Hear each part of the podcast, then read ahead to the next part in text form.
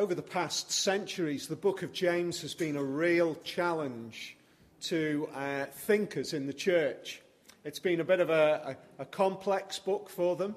They've, they've begun to wonder how to deal with it. In fact, some of the, the, some of the writers down through the years have not had a great deal of confidence in the book of James, particularly because in some ways it seems, it seems as though it speaks uh, in a different way, uh, and with it seems on face value a different message to the message of grace, which we see particularly in the letters.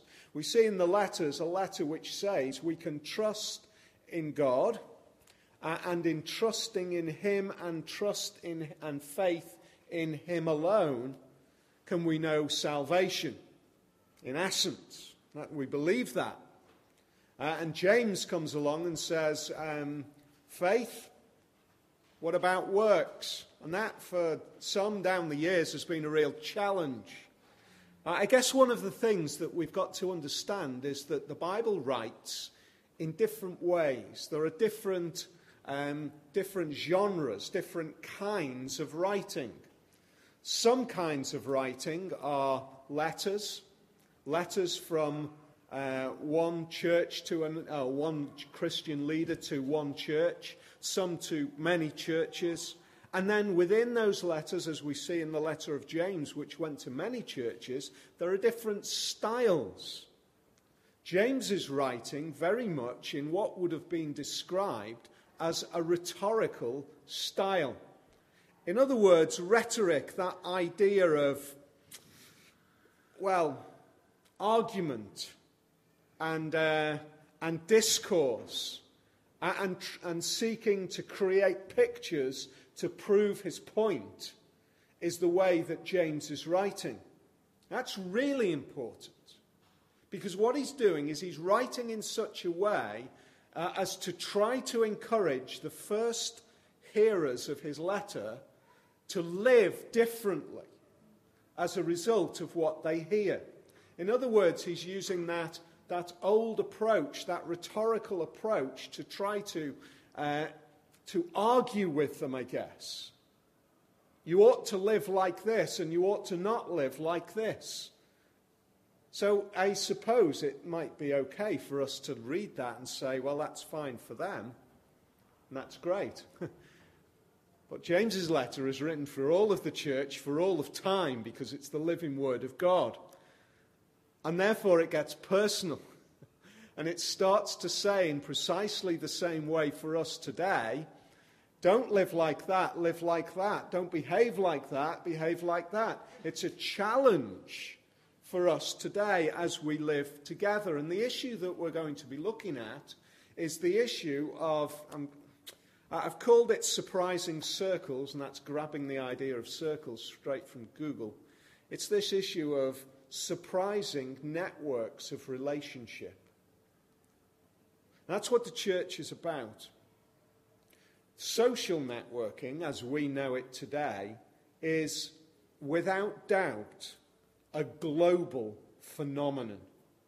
It has changed the way we behave as human beings. It has just changed the way we behave as human beings. I remember as a younger child, do you remember tomorrow? Some of you won't even know the program exists. There was a program called Tomorrow's World. And Tomorrow's World was one of those sort of imagine what it might be like in the future. And it was, uh, it was around about the time when computers were just uh, being, being built, and it was dreaming this idea uh, of maybe one day people would have a computer in their home. How, how amazing that would be, how incredibly sci fi it would be if it happened that everybody had a computer in their home, and now we probably, most of us, have probably got com- the equivalent of a computer in our pocket on our phone. Uh, and uh, I remember one particular um, article which they did one particular episode, which, which dreamed this idea of people be able, being able to talk to each other across the world by typing things into a computer screen. Imagine what that would be like. Wouldn't it be mind blowing? Wouldn't it be amazing? And uh, there, were, there were newspaper reports afterwards, after that particular episode, which was concerned about the social impact if that should happen. Isn't it remarkable the way the world has changed? In 2003, Facebook was conceived by a Harvard student. It wasn't actually released until 2006. So we could say between 2003 and 2006, the growth was relatively small. From 2006, so let's say in 2003 there were no users. Let's say there were a 100,000 being optimistic by 2006. In 2012, Facebook has gathered 845 million users worldwide. The world has changed. Recently, Google has recognized, a, this, is not a, this is not a talk about computer networking. It's a talk about how we behave as people. Google has recognized a weakness, and they're trying to counter it with what they call Google Circles. Those of you who've got Facebook, you'll know what it's like. You've got, if you're really popular, over 100 friends. If you're really, really popular, that might be hundreds and hundreds of friends. You can't manage hundreds and hundreds of friends. So Google's got this bright idea about let's create circles where we can prioritize relationships, put people into priority groups. Isn't that interesting? Because that that we see worked out in the world of social networking on computers is precisely what we do as people. We might know loads of people by sight. We might know hundreds of people by name, but we live by creating priority groups of relationships. Circles, if you like, which, which determine our relationships with different people. In one sense, that is very normal because we cannot manage all of the connections. That is one of the distinguishing features between us and God. Have you ever thought about that? We cannot handle multiple connections in detail, in, in minute detail, across thousands upon thousands upon thousands of relationships. But God can. He does. He knows every one of us intimately. And we can't do that. But He does. And so what we do is we create these circles of priority. And now I want to ask the, the critical question, because this is where it starts to hit in church life, in our life together. How do we form those circles of relationship? On what decisions do we determine where people sit and in which circle do they sit? Because that is the challenge that James is bringing to the church. He's saying, We do it. How do we do it? On what basis do we apportion priority of relationship? The first thing I want us to see is that the nature of us being together as a, as a people of God is right. James chapter 2 and verse 2, it says this. First few words of that verse. Suppose a man comes into your meeting. That's what it says. In other words, from the very beginning, this is one of the letters written a short time after Jesus had been with his people. The idea, the concept of Christian people gathering together, building relationships, building communities together was a natural continuation of what God's people were to do. In other words, we cannot live as believers really successfully. We cannot grow, we cannot be nurtured, we cannot, we cannot grow in our faith and in our knowledge of God outside of that network of relationships. We are designed, we are made to be part of a people. Now, that is something which, for some of us, we find very difficult. We do. Some of us find that idea of being together and with other people and, and being open and relating. Uh, some, some of us find it very difficult. Some of us find it terrifying. Some find it verging on impossible for all sorts of reasons. But what we see unfolding in this ongoing message of the Bible, as we see it opening up in the New Testament, is that it is right and it is confirming in the New Testament that we are part of a, of a relationship group like that. You can't grow as a Christian outside of a church. You're going to, you're going to as the illustration is used so many times, it's like a, it's like a set of coals on a fire that, that are lit. Uh, and together they generate heat and they burn. But if one of those coals falls out onto the hearth, it, it, what does it do? it gradually declines uh, and it goes cold. Now, just one caveat to that. I think that that illustration and that call is relevant when there is the opportunity for that to take place. That is the norm, if you like.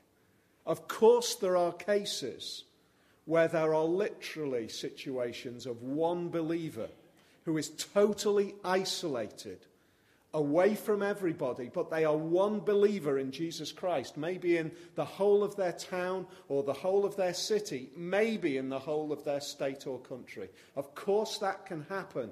And in those unique and special occasions, God will be their help.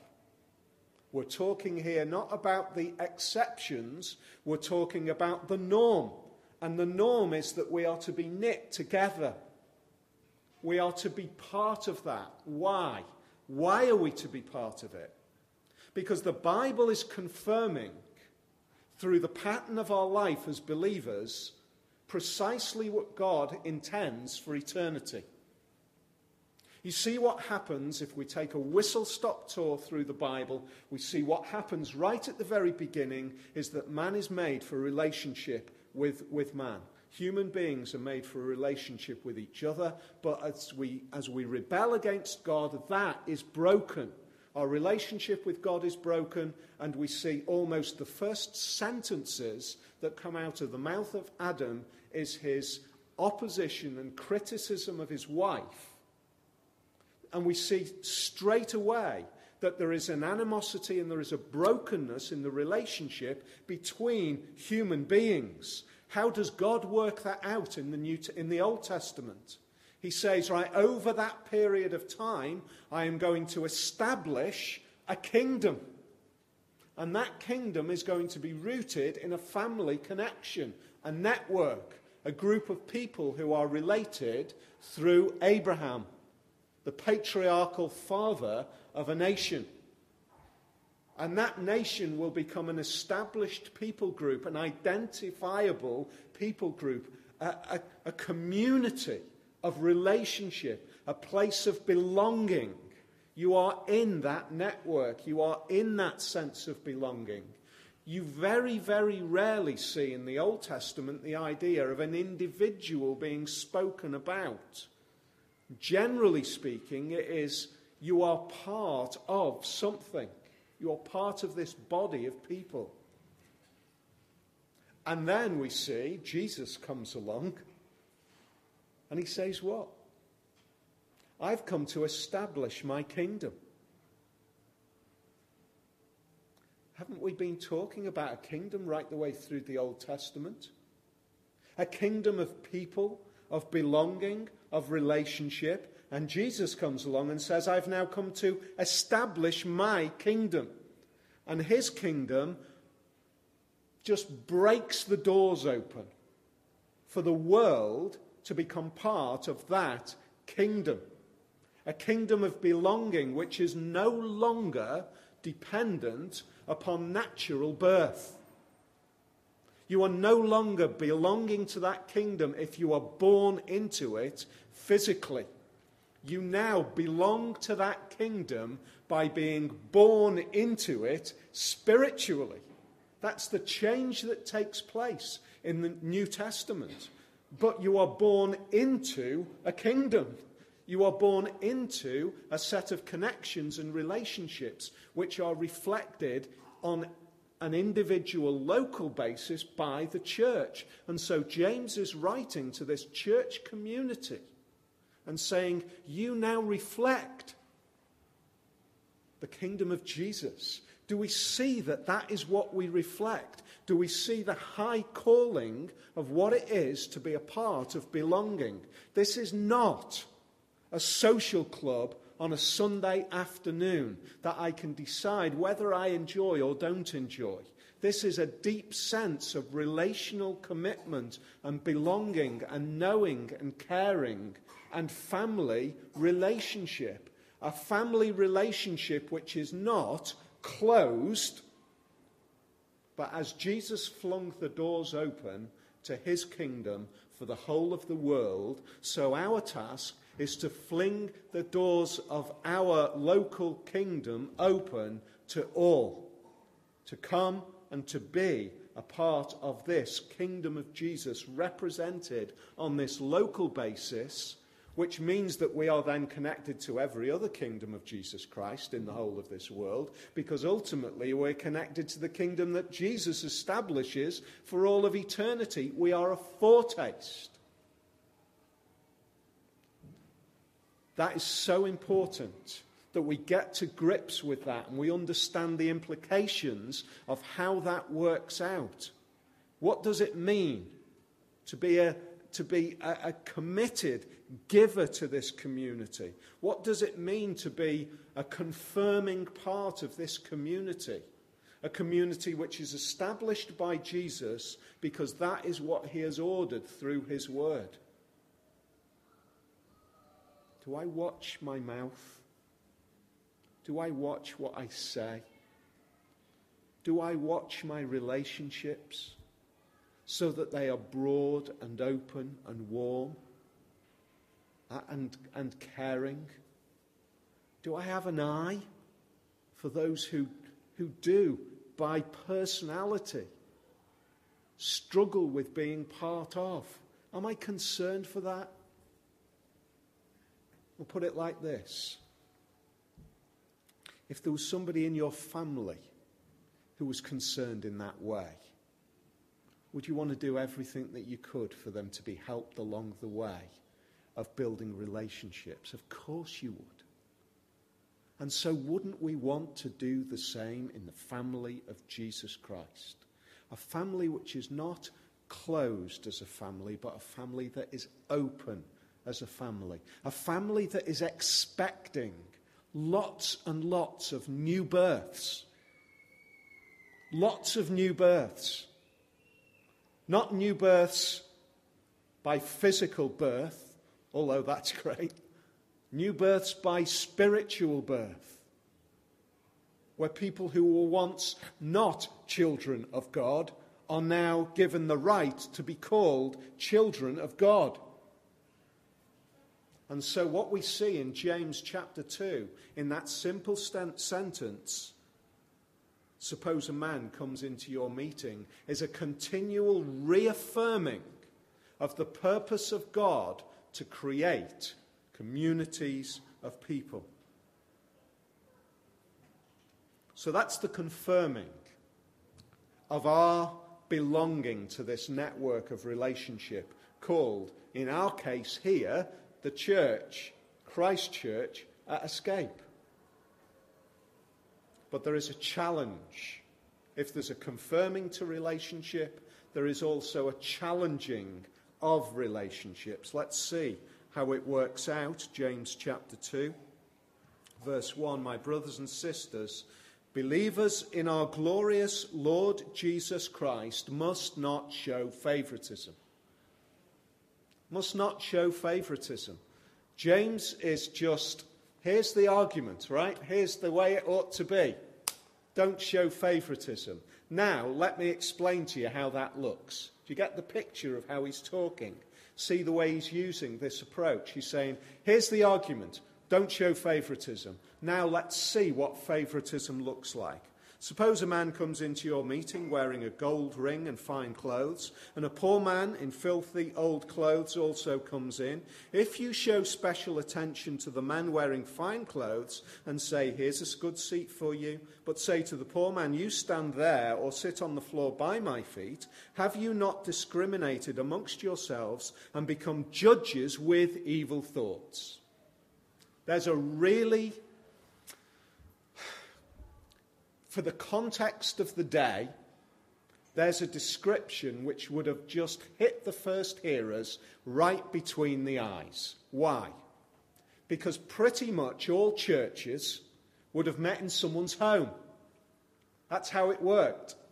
Uh, and so the rich people, because the vast majority of the population didn't have homes where churches could meet, the richer members of the church community would open up their homes so that all of the believers in that area could gather together.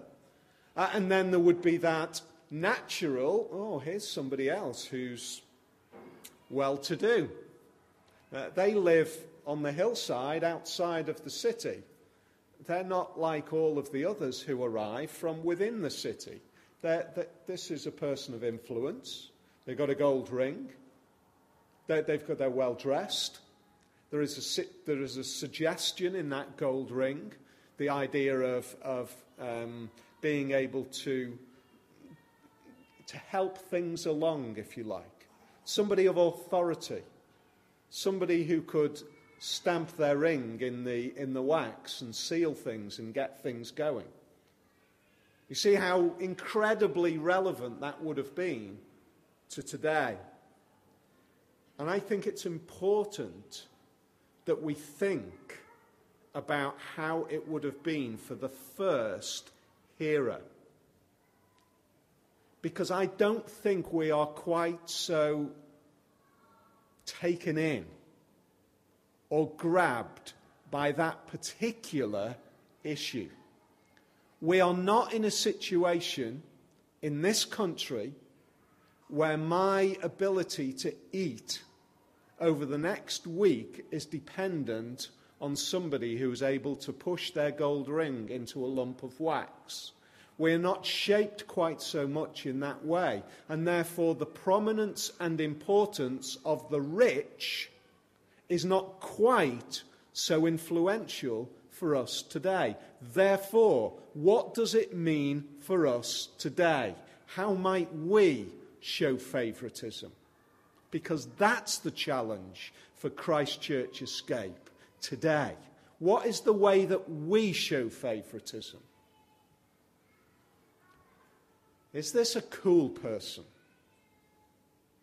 Is this somebody who is in? Are they the kind of person that is just, you know, the kind of people and this is not a criticism of those people at all. But the kind of person who just, they naturally just get a gathering of people around them. People who want to be with them. They know just what, wouldn't it be great if we were all like that? Well, no, it wouldn't actually. We'd all fight then. Uh, but if we were just, you know, we were just naturally knew what to say at just the right time and everybody, and just that person who was at the center of everything. Maybe the person who, who was just on the cutting edge of, of culture today. They were always the person who was wearing just the right gear, the person who just looked spot on, the person who was funny, the person who was youthful looking, the person, whatever it is. That's our issue, I think, for today. And when we start to think in that way, you know, the person who, I'm going to sound really critical here, the person who walks around with an, an, an iPad and an, an Apple laptop, and I haven't got a downer on Apple, but you know what I mean.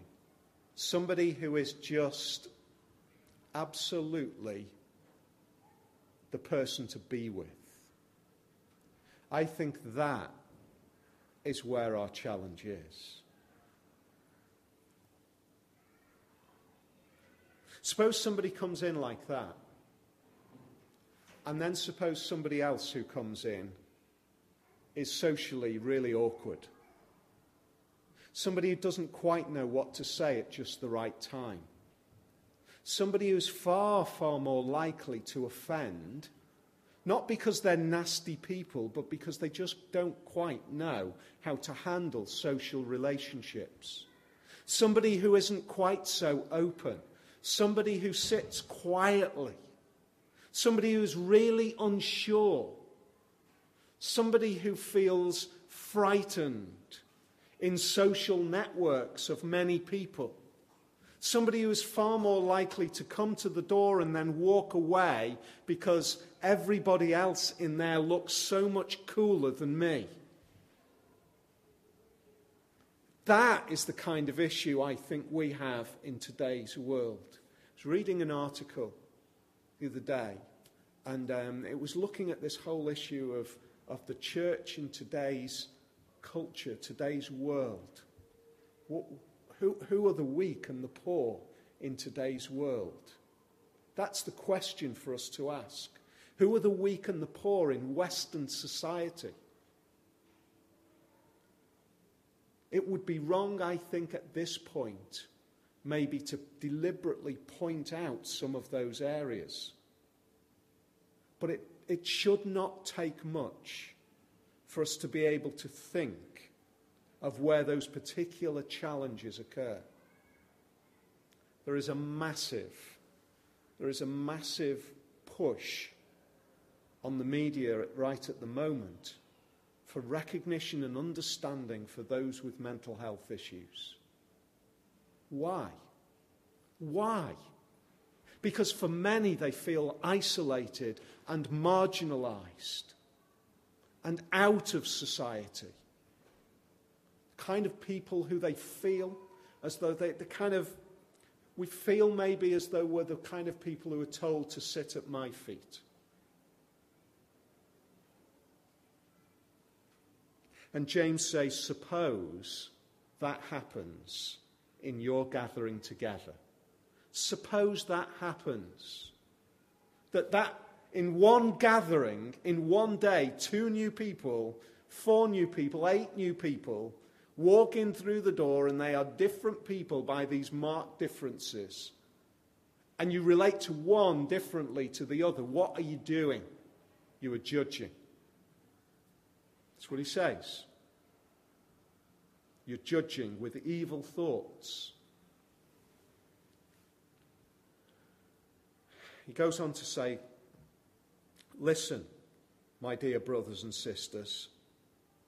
Has not God chosen those who are poor in the eyes of the world to be rich in faith and to inherit the kingdom he promised those who love him? That's what James reminds the, the first hearers of. Don't you remember that the Christian faith is not something which is aimed at the rich and the famous and then allowed to trickle down to the masses. It is the reverse. It is something which has reached the ordinary people first.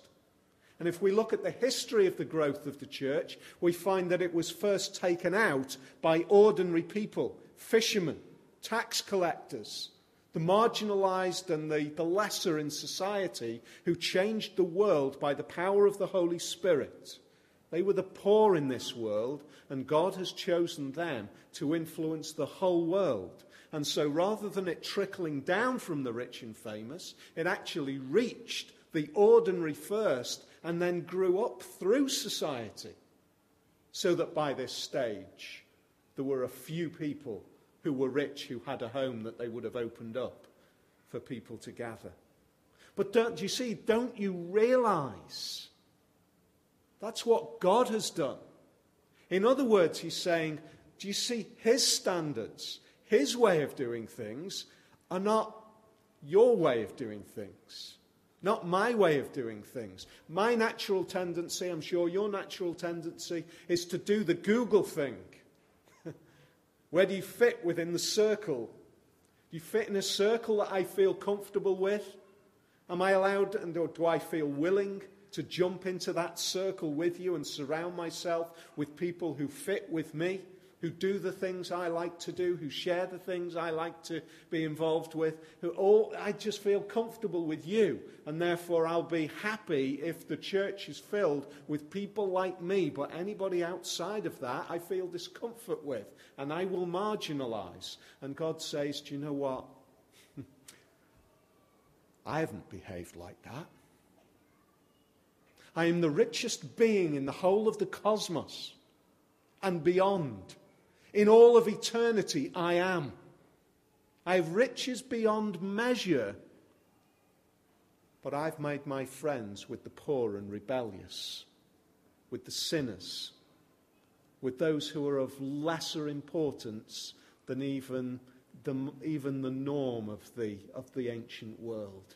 The marginalized, they're my friends. Because God is saying, My judgment is not your judgment. And therefore, if James's letter does anything for us, it does this it challenges the way we assess things. And it says we turn around.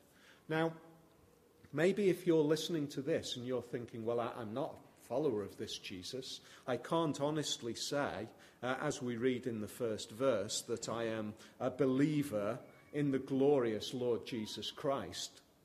Can I suggest, suggest this to you?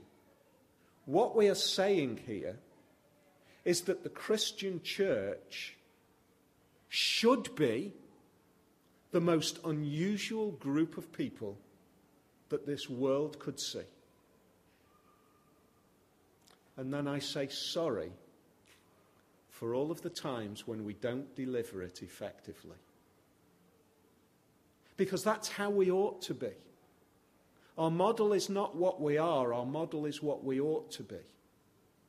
And therefore, we are, we are seeking to, to share together this afternoon. If you're looking on and thinking, this is surprising, I'm saying we are sharing what we ought to be, not necessarily what we are effective in delivering. But we're sharing not because we want to be this sort of altruistic, you know, kind and all the rest of it. We're sharing because this is what God has done for us first. So there's the challenge of relationships. It's because ultimately God's law levels us all. That's what we see in the next section. If you really keep the royal law found in Scripture, love your neighbour as yourself, you're doing right. But if you show favoritism, you sin and are convicted by the law as lawbreakers. Favoritism makes you a lawbreaker, according to James. Why? Because you've not loved your neighbour as yourself, and your neighbour is a really wide idea. It's everybody outside of yourself.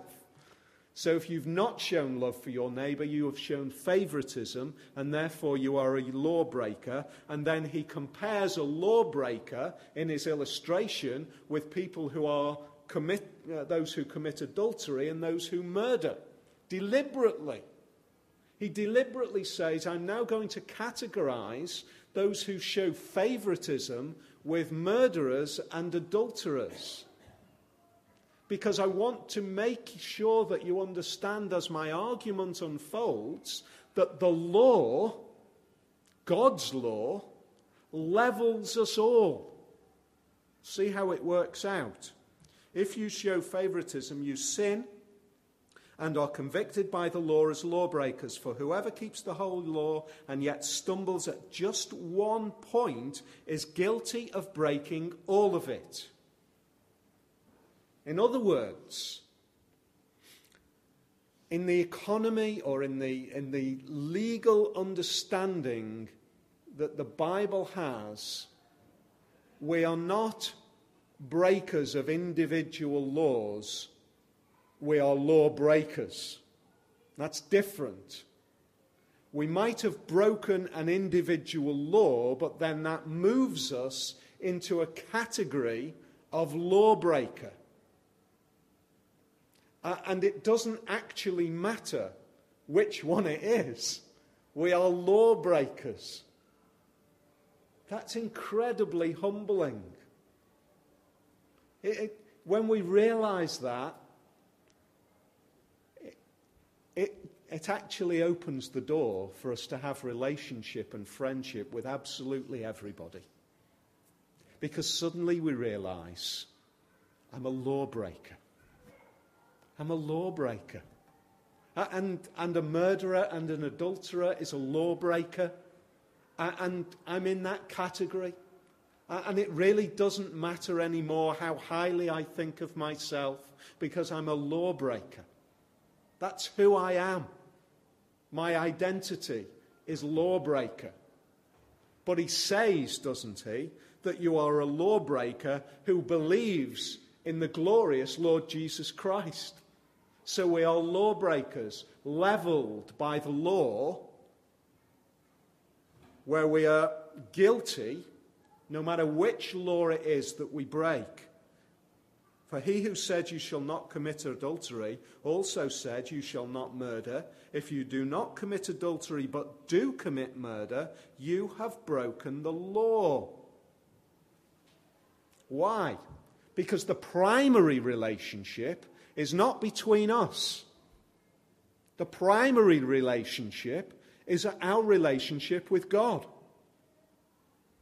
So, because I'm a lawbreaker against God, I'm now in the category which says, I'm with it with everybody else. I'm now opposed to God. And here's the great news. He goes on to say, and listen to this final section speak and act as those who are going to be judged by the law that gives freedom. Speak and act as those who are going to be judged by the law that gives freedom. If we think about a law which condemns us as lawbreakers and makes us all equal, how is it a law that gives freedom? How is it? How can the law possibly give freedom when what it's just done in the previous few verses is it's condemned us all? It's condemned everyone. How can the law give freedom? Because the law, in this sense, extends to the whole idea of the law according to God, which includes as part of it the resolution that Jesus brings. Now, let me explain how that works. In the Old Testament, the law, Exodus, was the picture of how we are to live. That's how you are to be. Here's the law. And then we look at that law and we think, I'm going to fail all over the place. And Leviticus comes in and Deuteronomy comes in. And, and it just it gives us a whole picture of how to respond when we've broken the law. It gives us, it gives us a, an ability to be forgiven.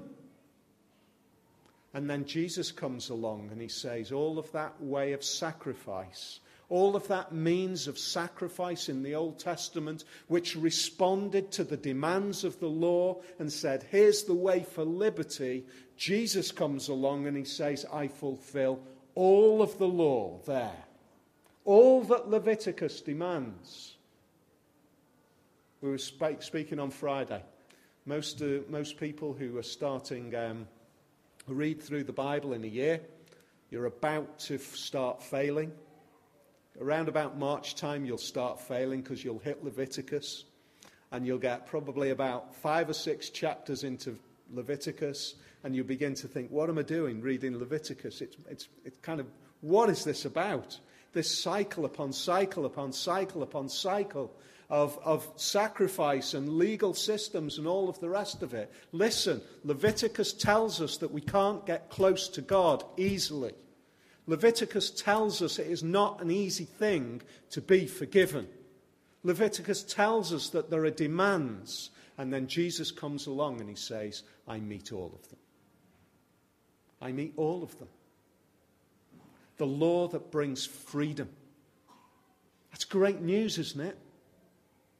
That levels us all that allows us then to relate on a completely different basis, a basis which is not defined by my circles,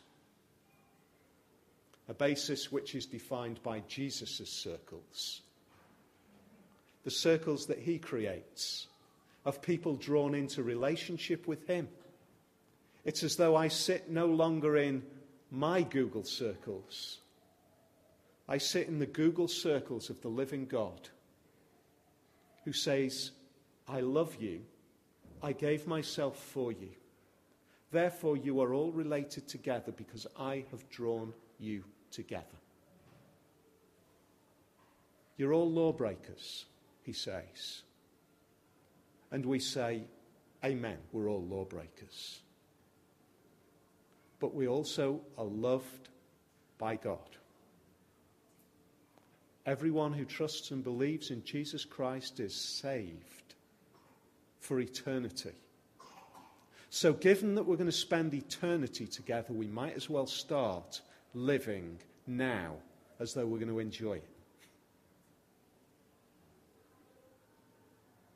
Surprising circles and the challenge of James.